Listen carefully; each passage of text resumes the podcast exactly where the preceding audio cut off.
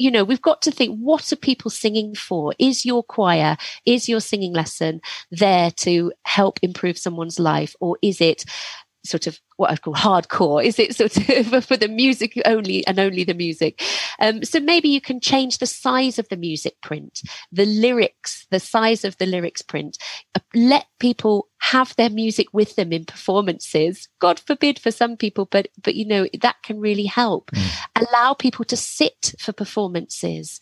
Allow them to have breaks, even if you want them to stand for some of it. Mm. Um, let there be you know more frequent pauses and rests and breaks shorter sessions um you know all, all these different things. So less frequent rehearsals as, as i've said and altered expectations of people's stamina and performance ability. Love all of that. I think that is brilliant. And you know can i just say all hail every choir leader oh, yeah. who has got out there over the last, I mean, you know, we're coming up yeah. almost to two years and has been prepared to go online and work with their singers online, and every singing teacher who has adapted to teaching online.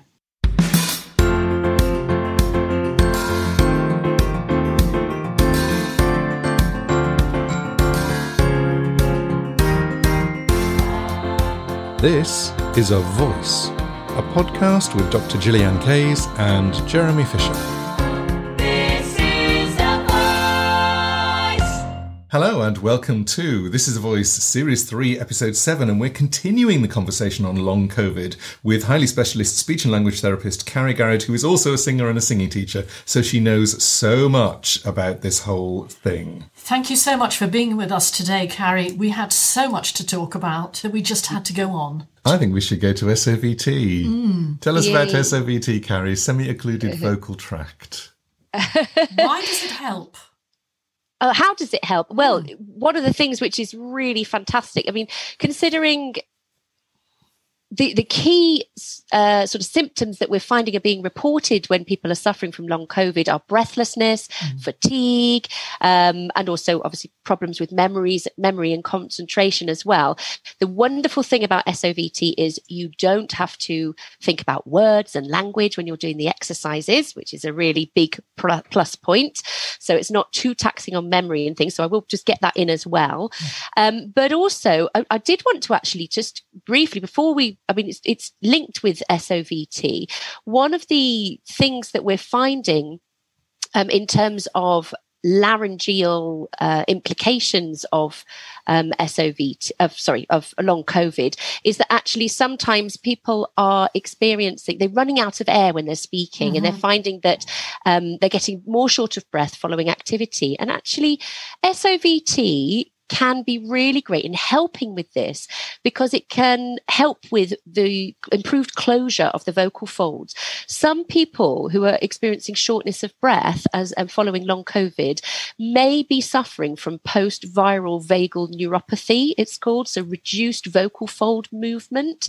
And actually, the SOVT um, is really good at trying to rebalance the whole system, encouraging that great um, the drive, the appropriate breath drive drive and the appropriate um, pressure at the level of the vocal folds so that it's easier on the vocal folds you provide it's therapeutic on the vocal folds okay. and it's balancing the system as That's well so interesting so uh, neuropathy means that something isn't quite functioning as well as it should with the nerve and Absolutely. the vagus nerve wraps around the heart doesn't it the recurrent yes. laryngeal nerve wraps around the heart and the vagus nerve also feeds almost all of the muscles of the larynx one way or another via, via various branches. Have I remembered yes. that right? Yeah, yeah, yeah, absolutely. Yeah, mm. it's hmm. got various branches. Yeah, I think it's interesting because if they that's if fascinating. if people are suffering from their vocal folds aren't getting together as well as they used to, Mm-hmm. for whatever reason. One of the things that SOVT does is you are co-opting back pressure to enable them to come together and they're being brought together from above. It's one of the best things that you can do for SOVT. Absolutely. And I'm assuming then that um, we're talking straw in water. Well, I was going yes. to ask that straw in water or straw out, which is more likely to be better? Um, off the top of my head, I wouldn't like to say. I don't know. I don't have those details. I think the way, because the way that I work is that SOVT, um, and, and many speech therapists work, is SOVT is it's variable according to the individual doing it and what the task is and what they want. So, for example, we can do everything from lax vox, which is where you've got a much wider straw um, and you're trying to retrain the diaphragmatic side of the breathing um, and the loose loose voicing um, for that lovely coordination. And then obviously you've got the more uh, sort of high level I, I might call it straw in straw out straw in water straw out of water um, sovt as well. You've also got all the ones that you can use without straws um, which lip bubbles, that everything that Michael Rosen talks about mm, when his mm. work with with Fiona Gillies. Um, you know, in the hand, you've got um, different sounds you can make with your lips. With you know, you don't need necessarily um, extra um, sort of props and resources. But what we do find is that using the straw is really beneficial because mm. of this, taking it away from having to think. Um, so using the straw, and, and I know that there's a there's that particular product out there, Oren Bo um, SOVT straw, and I know that it's a, sort of a, a, straw that is very variable, and you can change the pressure that that the individual can can use. I mean, maybe you can share a little bit more information about that straw. Sure. Um, the the one that's um, out currently has 12 different settings. So you can uh, raise or lower the pressure by changing the length of the straw and also changing the diameter of the straw. Mm-hmm. And I know that he's bringing a, a, an extra attachment out that will take it up to 40 different levels, which is amazing. So it means that you've got something that you can vary depending on the task, which is so important. It's like, what is the task that you're actually using the straws for? I mean, what's yeah. nice about this, and Carrie, I know you might want to say more, is that it encapsulates exactly what you've just said and what we say over and over again as singing teachers. Mm. One size doesn't fit all. Yes. Mm-hmm. Absolutely. Yeah. yeah. Do you want to say yeah. a bit more about that? Well, I mean, it's it's partly what we've been speaking about already mm. t- today in terms of it absolutely doesn't fit all, and we it doesn't fit everybody on the same day. Everybody changes day to day, yes. week to week. You know, we we may have. I mean, I'm just putting it into context as a singer myself, um, when I was gigging and performing, I know that on some days I would have a little bit of reflux because I would have eaten late at night, um, you know, so it would have caused a bit of inflammation in, in my larynx. Um, and, and I'd take longer to warm up. And I might have needed a different straw setting on the mornings, on those mornings. Um, when I had children, I found that my, you know, after having C sections, my um, sort of diaphragmatic control and the, the muscular activity that I had to support breathing and respiratory drive as well, it all changes as we go through life. Things yes. change. Hormones affect us. Mm. Um, you know, stress and anxiety, house moves, relationship changes, um, pressure of performance. That's a huge one as well. Um, all sorts of things. Um, I mean, do you mind if I, I, bring back as well? This is still SOVT related, but mm. some of the um, we had a, a a Royal College of Speech and Language Therapists voice, um, it's called a clinical excellence network. Mm-hmm. We had a survey of people, of, of speech and language therapists who were working with people experiencing long COVID. And actually, what we found from um, laryngeal findings, so the laryngoscopy findings, that most frequently observed was phonatory gap and and um, muscle tension dysphonia in patients with long COVID for whatever reason. You can't just say, oh, it's always because of this. It's always going to be multifactorial. Sometimes it may be um, stress and anxiety and psychological causes. Sometimes it's um, changed habits, you know, but essentially it's muscle tension dysphonia and SOVT is perfectly placed for that mm. for various reasons. And like I said, day to day, if people are changing, um, it may be if you're suffering from long COVID, that actually in the relapsing stage um, it's really difficult and you need a completely different setting which allows for much easier vocalization than when you are um, feeling better your respiratory drive is better um, and you've got more energy. It, you probably would be want to use the more challenging settings that that provide more um, pressure, back pressure, mm. so that actually you, you're sort of get, getting your gain from that.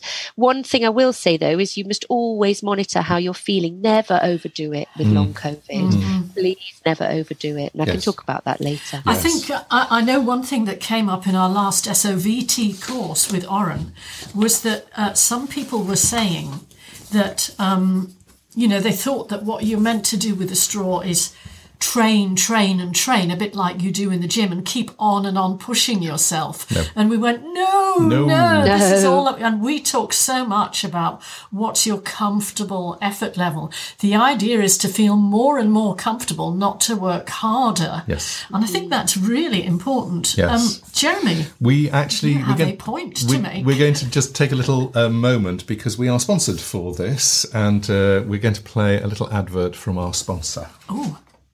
Mm. Gillian, what are you doing? That feels so much better. I'm a little bit tired today. My voice feels a bit croaky, and I have got my SOVT straw in water. Okay, let's talk about the SOVT singing straw. Precision engineered, food grade metal, and it's changeable. So you can change the width, you can change the length, and that means that you can change the resistance. You know what I think so important about that, Jeremy, is that singers are all talking about straws, teachers are talking about straws, researchers are talking about straws, and there's a lot of different information about which size to use. Mm. What's so great about the SOVT singing straw is we have a number of different settings, and like you said, number of different resistances. It's fabulous. So you haven't got yours yet. What are you waiting for? Are you waiting for a code? Okay, we'll give you one. If you go to rayvox.co.uk and use the code vocal process, you get 15% off your SOVT singing straw. Let's have a competition. Okay.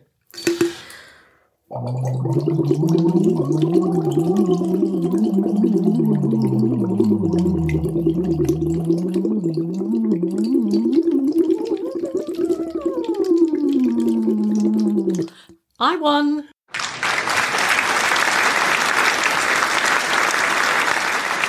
Now, where should we go next? Should we have a few more questions? Um, there's a there's a, a, theme that started to come up, which is some of the symptoms. Mm. So, a couple of people, Foggy Neck has talked about tingling.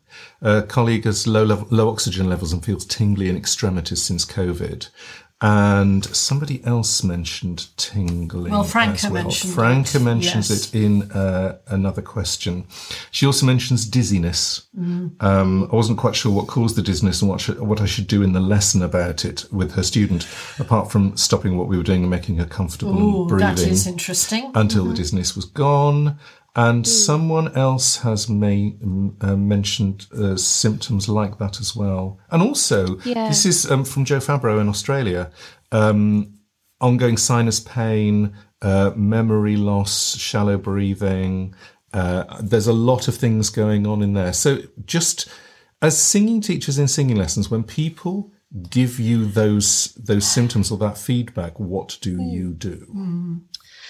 Well, I think um, was it Franca you said who talked about the dizziness? Yes. Um, yeah. So so dizziness. I, I mean, I think exactly as she did, sitting comfortably on a chair, you know, um, asking her to breathe normally until the dizziness subsides is absolutely right. Responded in the appropriate way. I think it's really important to manage the what's happening in the moment, but also be mindful of providing advice um, as well. So dizziness and and the it can be a sign that somebody is about to faint, but it can be other things as well, likely due to blood pressure changes, um, heart rate changes, but also there are other causes for dizziness and tingling. I mean, anxiety, as we mentioned, being too hot, not eating or drinking enough. I think the practical advice I would say is do not try to move that person from the spot they're in. Sit them down with their head between their knees or ask them to lie on the floor and raise their legs. Um, have a sip of water, maybe eat something, take some deep breaths so you're so you know what to do. You're managing that instance of dizziness. Um, I obviously can't provide an answer as to what exactly is causing those symptoms that that um, that Joe's uh, sort of described as well. But I would say that, that there's a lot of research being done, but we've just got to be present with our students to ease the symptoms um, and then possibly and i know people won't like this but it is for the best of the individual possibly suggest ceasing further singing lessons until the dizziness if it's really bad and mm. very frequent ceasing singing until the dizziness eases and becomes less frequent and by that i mean stop the singing lessons mm. until that individual is able to do some physical um, exercises mm. um, uh, uh, you know, or sort of have that physical engagement where and, and, it not causing dizziness. It's distressing for them. It's distressing for you. Um, and actually, if the dizziness is still impacting on their life in quite a, a, a, big way after that 12 weeks it's possible it's post-covid syndrome and they probably do need to have further assessment it could be dizziness might be neurological it might be vestibular so balance related as well but of course it could be the oxygen levels as we've said mm. or stress and anxiety as well I think that's really important, and I'm I'm glad you've said it, which is that is a marker for singing teachers to refer on. Mm. Because Absolutely. you need to find out more information. And as you've pointed out, there can be many causes of dizziness. I think there's, a, by the way, there's an implicit thing in there, which is that you should be standing up when you sing. And I'm going, nope, not necessarily. It's a call on the body, though, isn't it? You know, mm. we're standing up, we're, you know, uh, calling more on the heart, calling more yeah. on the lungs. The blood flow is having to move around. I don't know if anybody's looked at changes in blood pressure in singing, which would be a, a very interesting study. Oh it would. It yeah. would. Um, I do have something I wanted to chat Ooh. about as well, which I, I, it's sort of enabling singing teachers and, and voice professionals working with singers to, to recognize. And this is my big speech and language therapy hat as well, because accessibility for people who are experiencing these symptoms is really important. So obviously, as I've just mentioned, if somebody is experiencing dizziness, but they feel it's manageable, then that's up to them to choose to continue to sing because singing is such a, um, uh, a quality of life um, joy, isn't it, as well? It's not just um, for, for, like I said, we've said before, technique and things. But there were a few things which I would like all singing teachers and all choir leaders and everything to, to consider, which is going to improve accessibility for people with these longer term conditions. Um, and by accessibility, I mean just leveling the playing field to allow people to engage in music and singing. So things like um, providing sessions online may be completely beneficial to somebody who struggles with fatigue because the journey to a lesson or the journey to acquire rehearsal is going to take all of the energy that they do have yes. and they won't have any nerves left to engage in the singing. So sometimes, even though you want to see them in person, be mindful that if they're having a bad day, maybe a shorter lesson online is actually what they need and that's improving their accessibility to, to your session. I mean in-person sessions are obviously great too. Consider uh, is individual are individual sessions going to be more beneficial? For some people are group sessions more beneficial? Um, other things as well. If people are sub- struggling with memory issues and brain fog, so memory and concentration, it's being mindful that in the past, we possibly sometimes come to performances. I mean, it's Christmas time at the moment. We're thinking lots of people having um, choir sing outs and they're doing um, concerts and um, various things which are, involve a lot of performance. And if people have concentration issues and memory issues, they're going to be anxious about remembering the words, remembering the music and what comes next. Mm. And that's going to have a real physiological impact on their ability to sing and participate. And you know, we've got to think what are people singing for? Is your choir, is your singing lesson there to help improve someone's life? Or is it sort of what I call hardcore? Is it sort of for the music only and only the music? Um, so maybe you can change the size of the music print, the lyrics, the size of the lyrics print. Uh, let people have their music with them in performances. God forbid for some people, but but you know that can really help. Mm. Allow people to sit for performances. Allow them to have breaks, even if you want them to stand for some of it. Mm. Um, let there be you know, more frequent pauses and rests and breaks, shorter sessions, um, you know, all, all these different things. So less frequent rehearsals, as, as I've said, and altered expectations of people's stamina and performance ability. Love all of that. I think that is brilliant. And, you know, can I just say, all hail every choir leader oh, yeah. who has got out there over the last, I mean, you know, we're coming up yeah. almost to two years and has been prepared to go online and work with their singers online, and every singing teacher who has adapted to teaching online. Mm, absolutely. You know, because big, big change, mm, isn't it? Mm, massive changes, I'm sure you found, you know, in, in the SLT community. One of the things we found as well is that it we still in the NHS have to wear masks in mm. person. Mm-hmm. We do have the option of clear masks, but they haven't really been sort of uh, recommended as, as the safest option. So we wear our, our masks on our faces when we're in session. And sometimes that's not ideal. You want people to see your face. Mm-hmm. You want to demonstrate and model because you've got mirror neurons and you've got things that, that help with learning. And so sometimes a blended approach is really, really important to consider as well. So some sessions online, some sessions in person.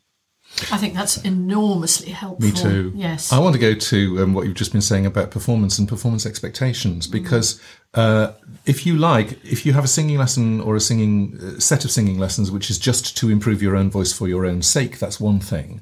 If you have a set of singing lessons that are performance geared or performance led, that you're leading up to singing in public, singing in public is a whole different ballgame. And mm. some of the expectations that, that people and actually singing teachers have of their students are wild. You know, we mm. expect you to sing like Pavarotti. Well, no. You know, we expect you to perform like an international opera singer. Well, no, actually, mm. because that's not the point. That's not not the purpose of me being here. That's not why the student's gone for lessons. Yeah, or we yeah. expect you to do a three hour gig. Well, no, because again, that's not why I'm here. So for me, that's part of a really eclectic job that the singing teacher has, mm. which yeah. is I have to work out what my client actually wants this week, this month, this year. Yeah, today. absolutely. I mean, as I've, as I've, said a lot during today's chat, um, you're perfectly placed to support their rehabilitation through encouraging self management skills. So, looking at their scheduling to reduce them the, the, the risk of them burning themselves mm. out.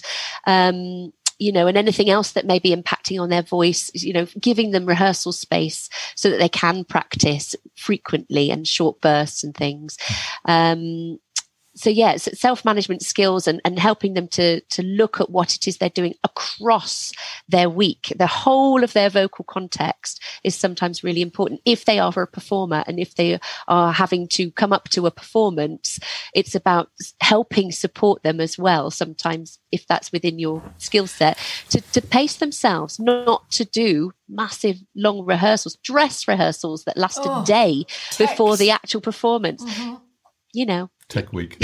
Um, but, and, and that's important for colleges as well, oh, yeah. because colleges yeah. are coming up to yes. assessments, yes. you know, particularly performing arts colleges. Yes and they're ex- maybe they're expecting the same thing from their students, you know, that's down in their curriculum, and some of them won't be able to manage it. I think it's yeah. important that some people have tremendous stamina and w- will do whatever is required of them, and some people have very good stamina and will do whatever is required of them as long as they are feeling healthy. Mm.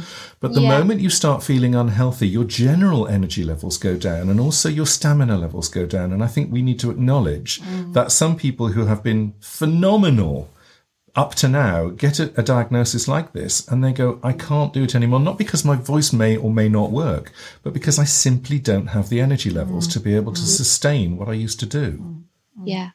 I mean, we're in a real pickle across the country because we, we've not got the accessibility to the sort of scoping that we would normally have. So, the endoscopic evaluation of the mm. larynx. Um, so, we're not able to see very often whether there's, I mean, there's obviously a hospitalized group as we've talked about but i'm not specifically talking about that group today. I'm talking about people as we've said before in the community who have self-managed their covid symptoms.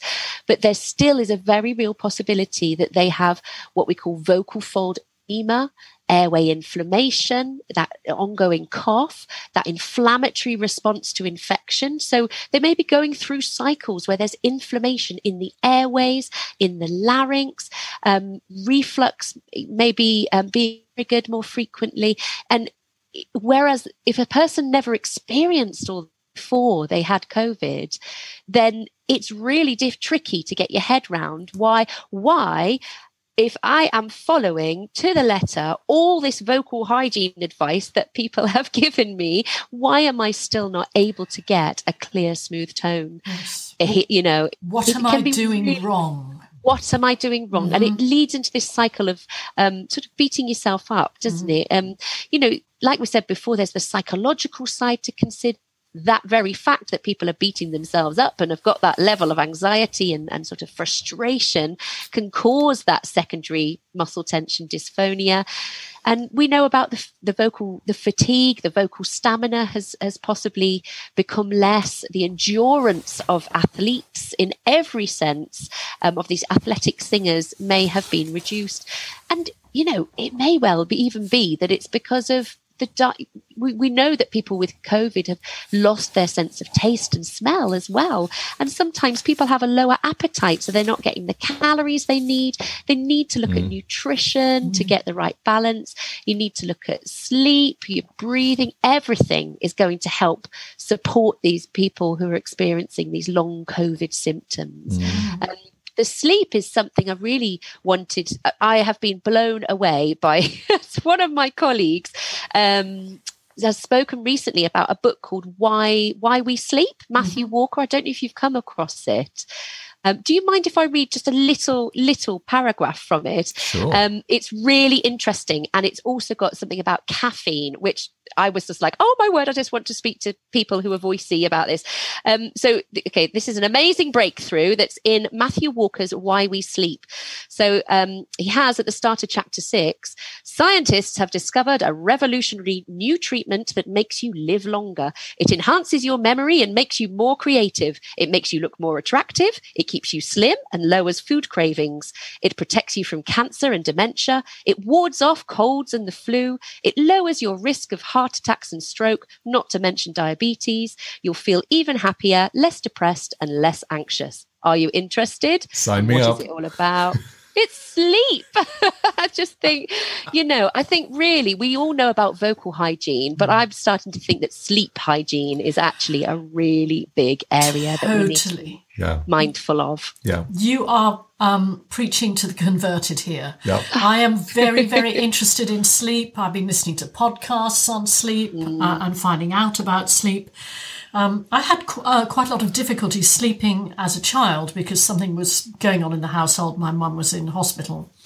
And I think ever since then, I've, I've had intermittent periods of not sleeping very well. And in fact, I've had to teach myself to sleep.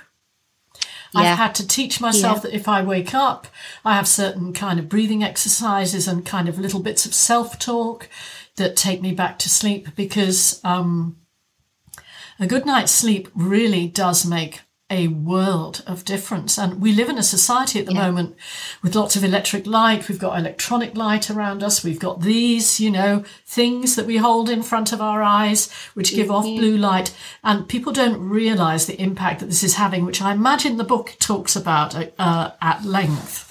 Yes. So everything yeah. that you well, do with a I've small child, you should be doing for yourself. Yes, yeah. yeah. I mean, Sorry. we all know the the um, impacts that having small children has, or, or, you know, and and also gigging late at night, mm-hmm. having concerts late at night. It's disruptive. And actually, this book is fascinating. It really is in terms of um, whether people are uh, morning larks, night owls, what your circadian rhythm is up to. And one of the things I did want to say, because I do think this is really interesting, was about caffeine. Now, I know in vocal hygiene, we all, and so voice care advice that we provide to our singers, we always talk about caffeine and how it's a diuretic. And we just have to be mindful of, of, um, sort of what you take possibly because it possibly has a dehydrating effect. And the jury's out there as to what what that you know what is the case surrounding that. But in term i want i want to talk about caffeine in terms of sleep.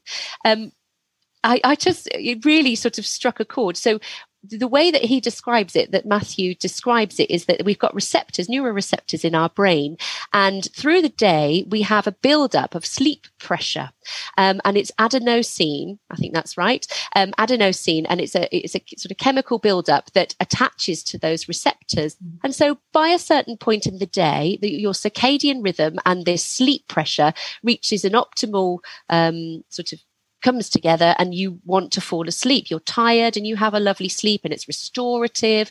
Um, and actually, what we're doing with caffeine is caffeine bonds to these neuroreceptors and prevents the adenosine from attaching to it. So we're not getting that overriding sleep pressure mm-hmm. um, building up. So you can understand because it's a it's a psychostimulant, isn't it? Psychoactive stimulant, mm. caffeine is.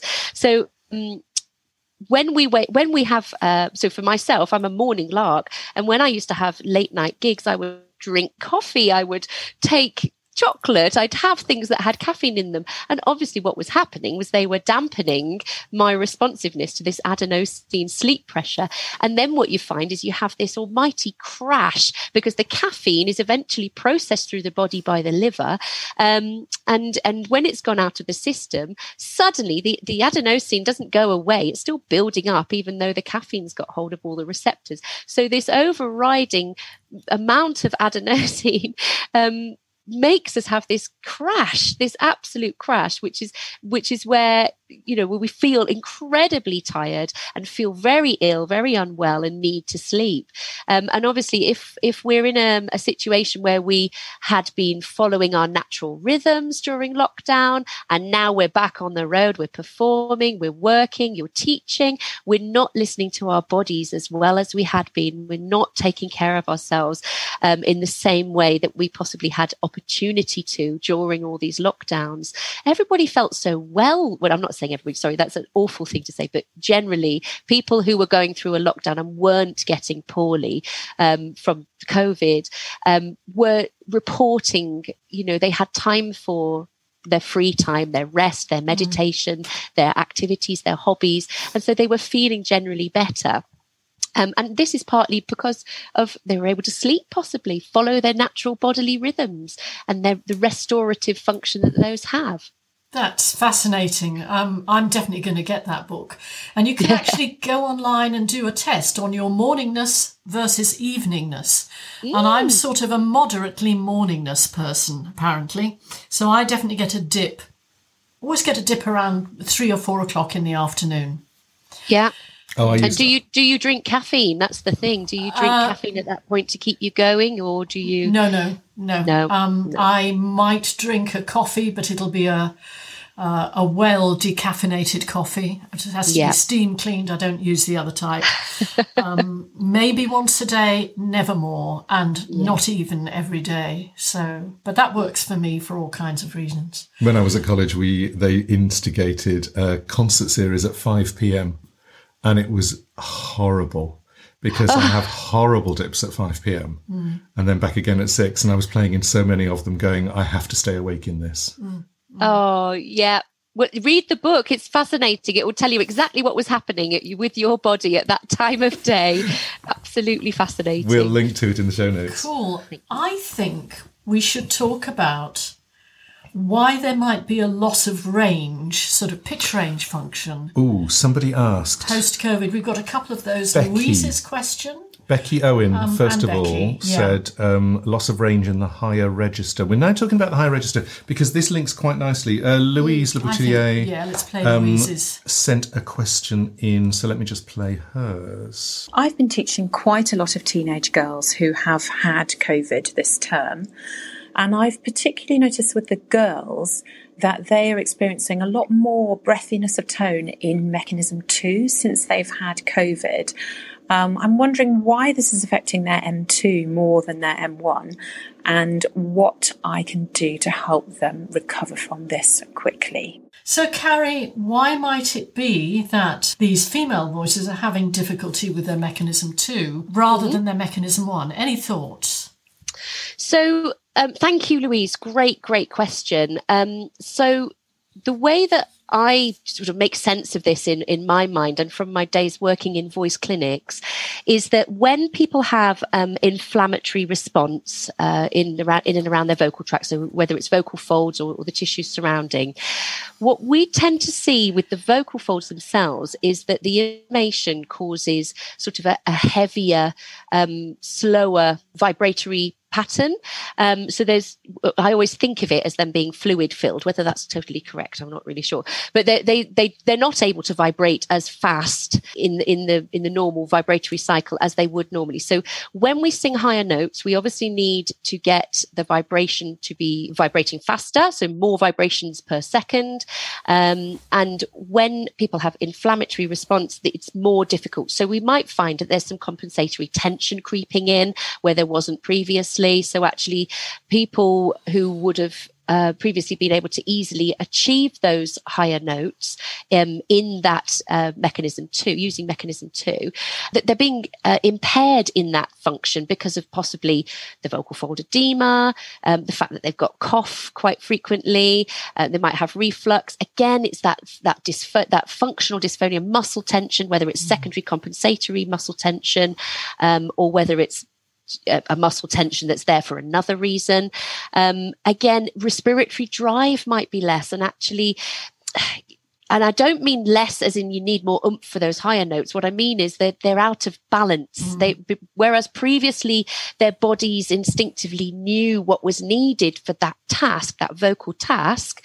When somebody has inflammation in the larynx and the vocal folds, things change and and, you know, if the respiratory drive has changed, the energy overall in a person has changed, um, it, this is where the SOVT exercises will really, really help because they will help somebody to approach these higher notes um, with more ease. So less effort, less pressure and pushing, which is the instinctive reaction of so many people, um, to try and get that that better quality voice. Um, so yeah, so in terms of singing teaching, I would say the direct things you can do are SOVT, tension release exercises, you know, all the things you would normally do. And I don't know if it's sort of part of the singing teacher's role, but I would always say that, well, more frequently than than not. I, I would when i'm working with people who are singers and and um, young people who come in with voice problems we tend to work on their speaking voices as well mm-hmm. uh, because our voice is a voice. It goes across everything. Um, and it's about developing some awareness sometimes about because people are more fatigued because people are not using the same respiratory effort or the right respiratory effort or breath pressure that they, they need for speech and singing, um, they tend to be speaking in everyday life with this sort of dip in pitch at the end of sentences, so going into the pitch ditch, as we say, um, and they might have squeeze and creak um, being audible in their in their voice because they're just not supporting, they're not using the breath to ease them through that sound towards the end of sentences. Um, I mean, sometimes people uh, similarly if they're not using the right respiratory, respiratory pressure for, for speaking, the onsets, the starts of sounds mm-hmm. may be a little bit more squeezed than they need to be. Um, so yeah so improving their speech quality is really important as well and if you feel that somebody does have um, symptoms, which is not just in their M2, but also in their speaking voice. And you find that they've got maybe a slightly breathier tone um, or more squeeze and, and creak that's audible, then maybe consider if they need to see an ENT and, and get referred for some speech therapy to, to help them through. Mm, mm. I think that's a great idea. So it sounds like you're saying, you know, because of the effects of COVID, there's less responsiveness in the vocal folds, and it could be that that's happening more in the.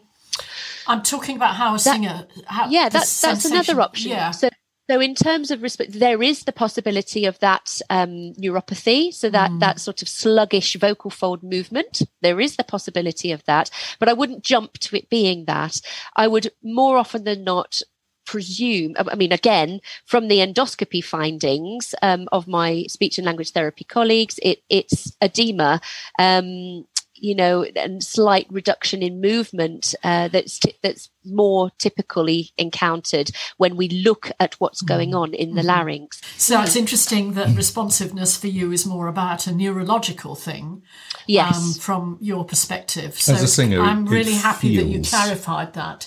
So if the vocal folds are a little bit sort of swollen because of the Hmm. impact of COVID, well, first of all, the wiggle factor on the mucosa is not going to be as um, as strong as it normally is, and when we're in mechanism two, we need more of that going on. And maybe the swelling also impacts on the ability of the vocal folds to find some stretchiness, which they might need for high notes. Stretch and Yeah, cleanly absolutely. meeting as Yeah, well. yeah, I, I think that makes sense to me. So, um, Louise and Becky, I hope that that's helpful. And what you're saying is maybe listen to the speaking voice and work on the speaking voice as well. Yeah, And yeah. then SOVT could be your friend.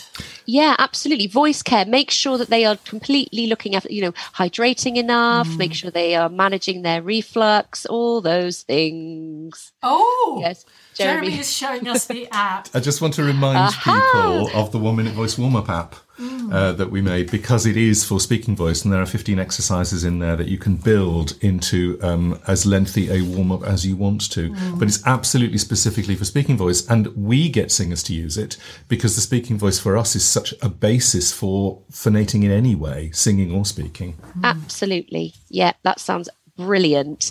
Um, yeah, so so that app would be perfect for people to use. You know, anything that they can carry around because it com- what we call compliance in therapy and motivation to engage in these activities. What we do in our sessions um, is great, but really we're trying to give individuals, whether it's in singing or in therapy, um, we're trying to give people skills and the ability and the knowledge to take it outside of our sessions to continue to do these things independently and self manage what's going on for them, be it um, habilitating their voice and developing their, their vocal technique, um, or actually rehabilitating their voice. So that that um, one minute warm up voice app is perfect because it's in your pocket. You can use it wherever you want to, in the toilet, on the tube, or you know wherever you feel confident using it. I loved that Michael Rosen referred to to practicing his SOVT on the loo. Yes. On the toilet. We Yes. all go to the loo. Yes. Um, Yep. And what you're talking about here, I think the word that you use in speech and language therapy is generalizing the skill. So Yes, you're not just yes. doing it in the session, you're taking it out into everyday life. And Yep. the more that we use our speaking voice healthily in everyday life, the more likely we are going to be able to use our voice healthily in the more specialist skill of singing. Absolutely, what yeah. saying, because we isn't it? can't we can't separate the two. Our voices, our instrument Hmm. is with us every single day, um, and we can stand in a singing lesson and go right. We're going to work on breath, body work, and all these kind of things. But if they're not speaking correctly when they're hanging out with their friends, Hmm. and they're reinforcing, you know, this this compens you know secondary muscle tension and and all, you know all this creaking and everything a certain amount would probably cause people no concerns whatsoever. But when you've got in uh, vocal folds which are inflamed as a result of a viral infection or whatever you've got to be mindful of this. I mean we other things you can do in your session louise are, are things like the breath and bod- body work retraining the, the breathing mechanisms.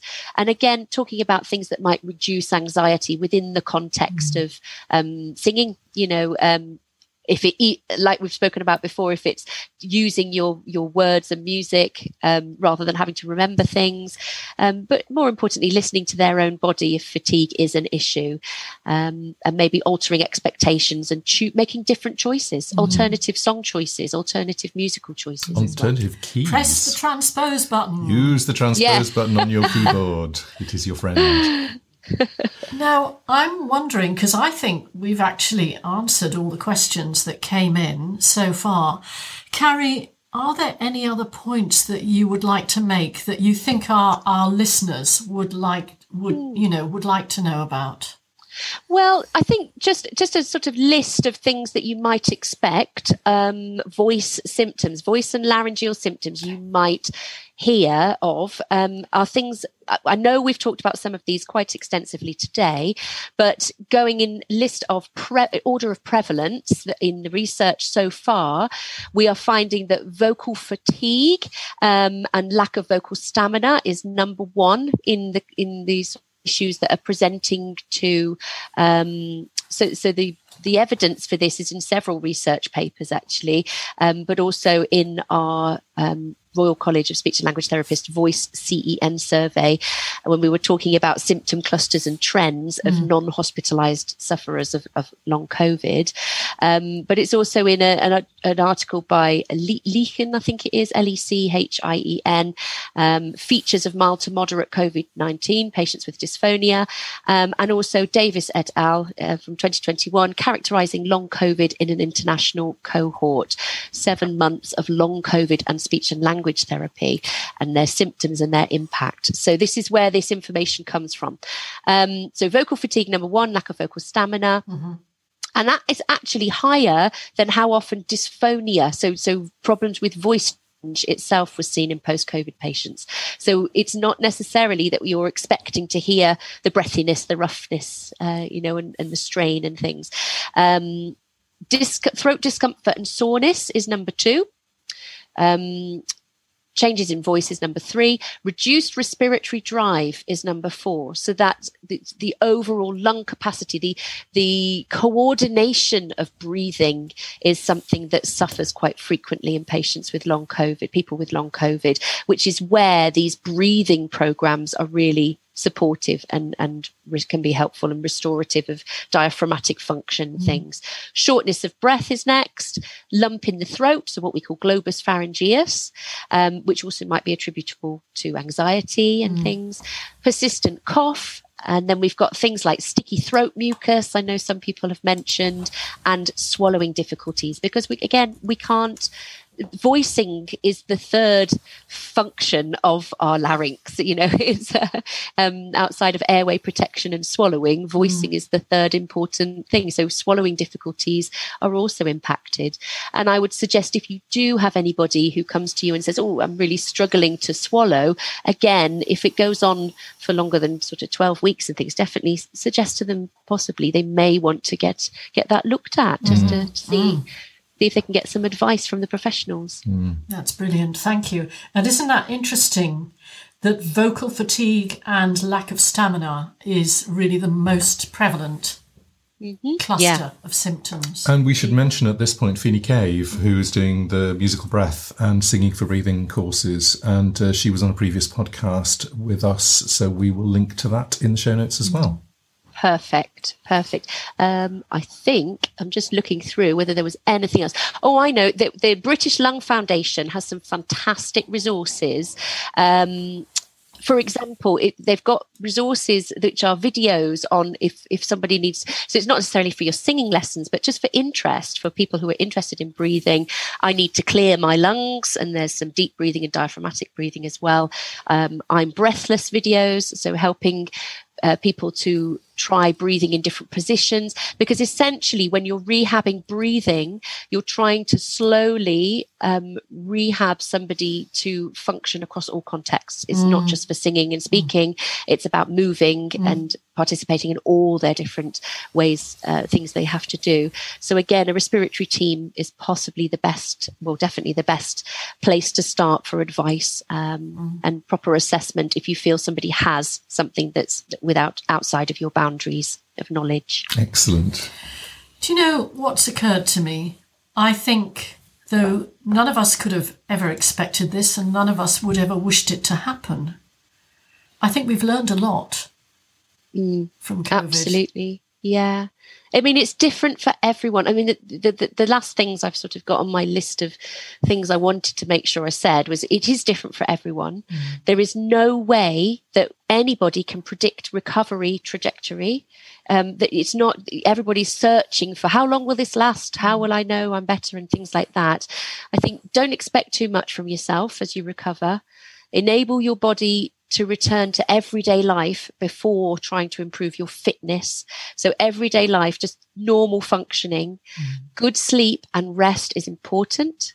And once your energy levels have stabilized, which may be four to 12 weeks, or it may be moving into that post COVID syndrome era and beyond. So once your energy levels have stabilized and fatigue has improved, then start setting achievable targets so that you mm. can see progress each week. So it's motivating you to, to develop again. Mm. Um, and just remember that doing too much can set your recovery back. So listen to your body and in our professional capacity, listen to the people you're working with and follow, be led by them because they are the experts on themselves.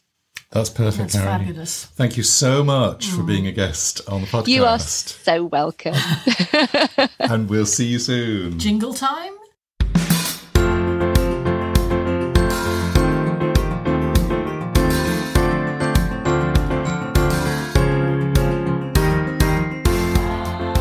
This is A Voice, a podcast with Dr. Gillyanne Kayes and Jeremy Fisher.